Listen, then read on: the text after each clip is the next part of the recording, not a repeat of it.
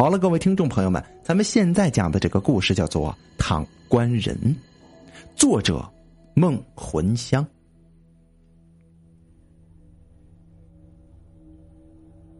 在西南边境的苗疆里边，这上了年纪的人呐，一般都很忌讳过生日。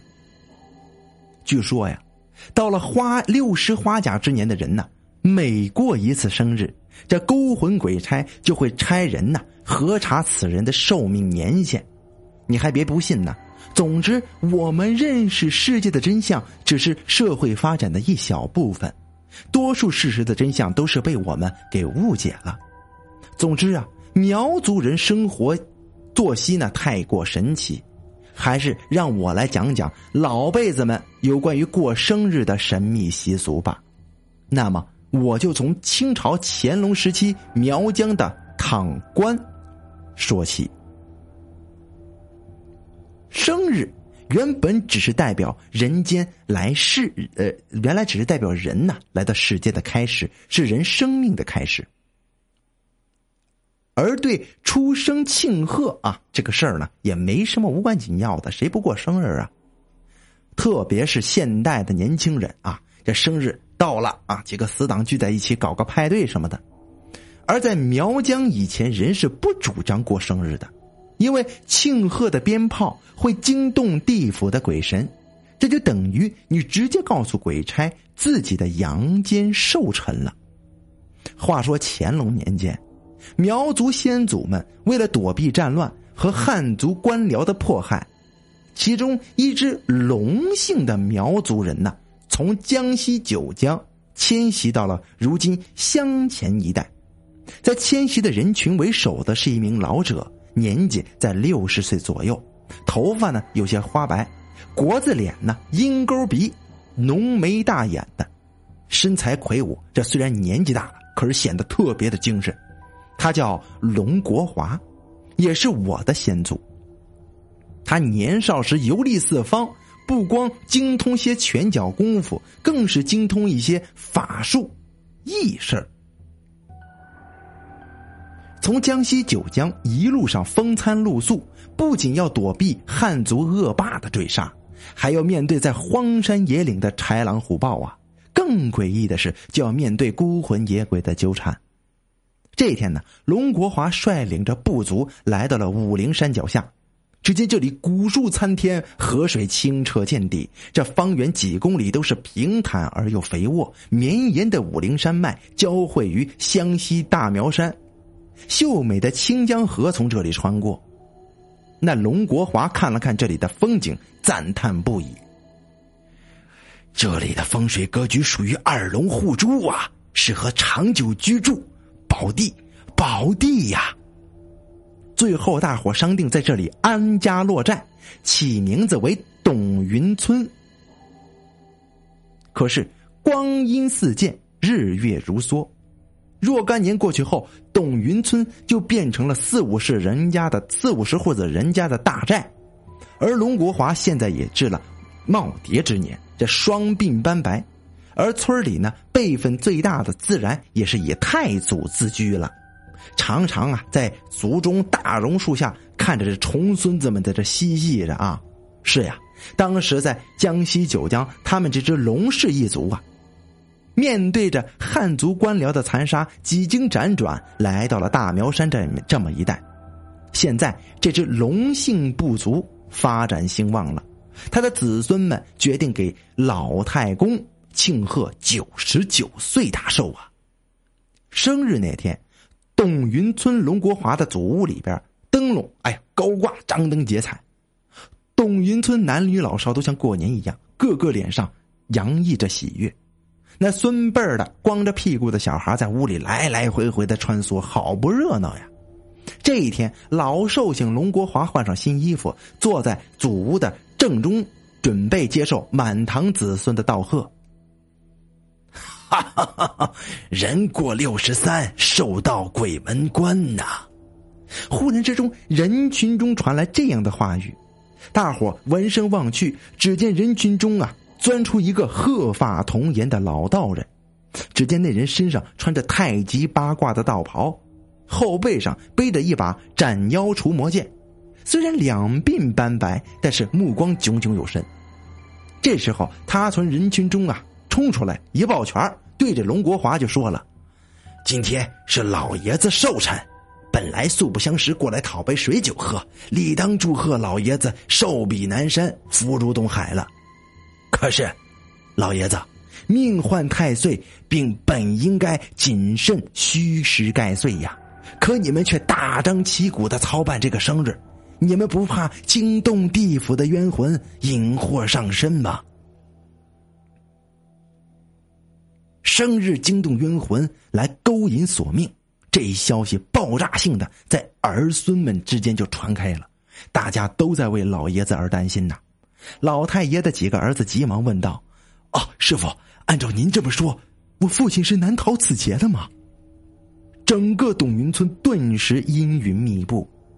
是啊，虽然老太爷九十多岁了，死亡对于他来说是迟迟早的事，可是呢，冤可是要被冤魂拿去给杀了啊！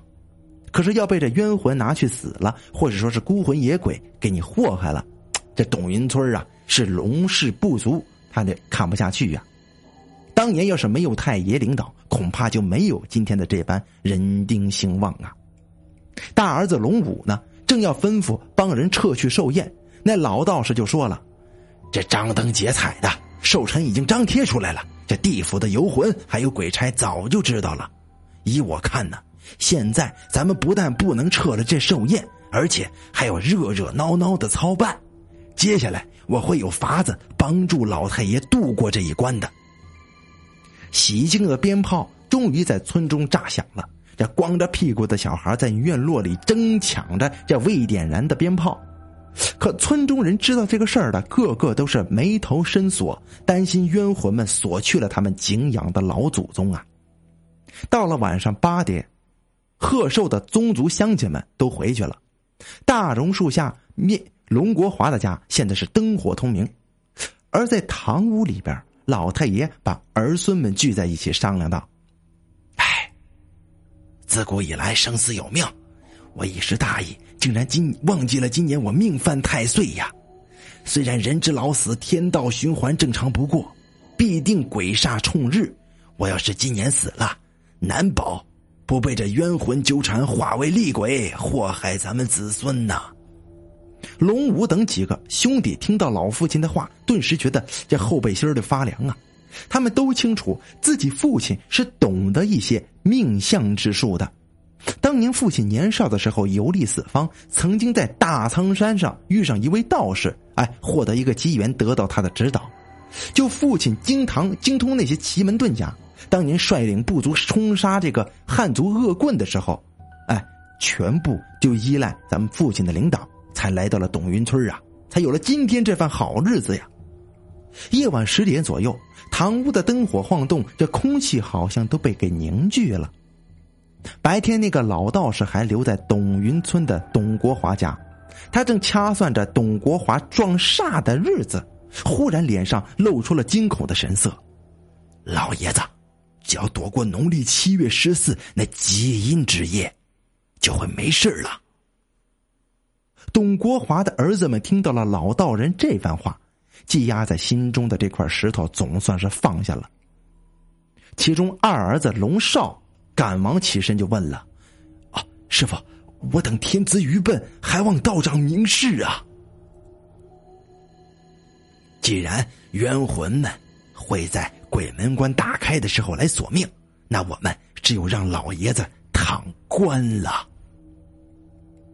那道士对着众人说道：“啊，呃，躺棺？呃，什什么叫躺棺呢？”龙武疑惑的问道士。龙国华呢，不用这道士说，自己站起来就跟儿子们解释了：“原来呀，就是茅山术躺棺假死，用移魂术把人的魂魄驱除人的体中，深藏在瓮坛子中。”骗过这鬼差，还有这个冤魂们，然后骗过他们之后，再次还魂归来。不过此术呢，不能用于寿终正寝的人，要不然会遭扰，会扰乱天道。这施法者还会遭到天谴的。其实呢，苗族人心中啊一直忌讳神鬼，而棺材是用来收敛亡者尸骨的。一个鲜活的人要躺在里边，这内心呢多少会有些恐惧和不安。在以前，苗族部落即使再有天大的仇恨，只要你躺进棺材，这仇家都会放你一马。现在这董云村呢，大家尊敬的老爷子却要装死躺进棺材里边，哎，你就别说了，那心里都不是滋味长话短说，果然到了七月十四鬼节，董云村的大榕树下边那是哭声不绝于耳。龙国华家庭的庭院前边挂起了白帆，堂屋子里边停放着黑漆漆的棺木，他的子孙们满堂挂孝啊。只见大门上贴着一副白纸黑字的对联这左边是“肝肠寸断慈父逝”，右边是“泪流东水永不还”。虽然这一切都是他们精心安排的，但是这里呀依然显得鬼气森森。棺木内的国华呢，董国华呀，穿着艳红色的寿衣，脚上套着黑布公鸡头的鞋子。那安魂符贴在脸上，静静的躺在棺木里，而棺木底下倒头饭还冒出了热腾腾的热气儿呢。这棺木底下长明灯的摇曳显得是更加凄冷。这一切都安排好了，就等着这些冤魂跟鬼差到来呢。午夜，皎洁的明月挂在天边，几个繁星杂乱的点缀着，偶尔几声寒鸦叫啊，围着这树梢转。董云村的龙国华家里，那白眉道士正在忙碌着开坛做法，龙母他们正在棺木旁撒着些石灰，等着这冤魂过来索命的时候，这石灰前面就会显现他们的脚步。而老道士要在冤魂索命前做法骗过他们，否则龙国华呢就凶多吉少了。龙武等几个兄弟刚撒好石灰，忽然听见亭外边这公鸡叫啊，咯咯咯咯咯。好像是受到了骚扰啊！此时阴风吹进了堂屋，顿时棺木下的守魂灯摇摇摆摆。老道就对大伙说了：“这冤魂马上就要出现了，你们要看好撒在棺木下的石灰痕迹。要是鬼魂出现，他们是会留下脚印的。”不知过了多久，柳树上的乌鸦开始惨叫着，在龙武家的庭院前，那只大黄狗啊！也好像看见了不干净的东西，绕着龙国华的棺木就这么狂叫着。顿时呢，堂屋棺木下的长明灯摇晃摇摇曳曳，众人都感觉到了阴风阵阵呐。那道士脸上露出了惊恐的表情，颤颤巍巍的说：“ 那那亡灵来到了，大家准备好，大家准备好柳树枝，快！”果然，那雪白的石灰下开始留下一串串的小孩大小的这么个脚印儿。慢慢还靠近了老太爷的棺木，龙少看着这些脚印声音颤抖的就说了：“啊，你们看，你们看这些鬼脚印啊！”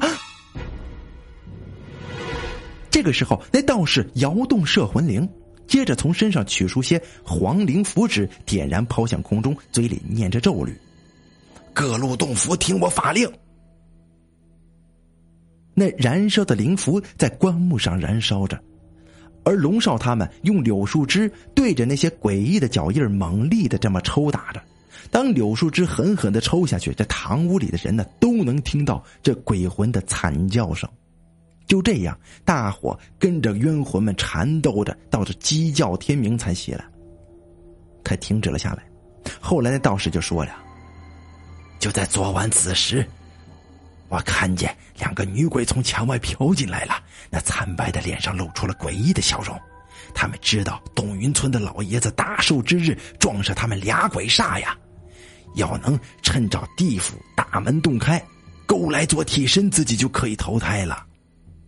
可是当他逼近董云村董这个龙老爷子的时候，就听见大龙树下五龙武家的哭泣声，知道龙国华死了。这董云村老太爷生气大号，死了会有金童引路，他们冤魂呐靠不了身的，可心里又不甘心，再才在这才在飞到老太爷的棺材，准备潜入棺内，但是呢，被突然飞来的灵光啊逼的是无法近身，接着又被那柳藤条抽的，嗷嗷叫，无处遁形，这才在鸡鸣鸡叫的时候纷纷离开了。龙国华终于熬过了冤魂的索命。到了第二天早上，那老道士又做法把魂移到老爷子身上。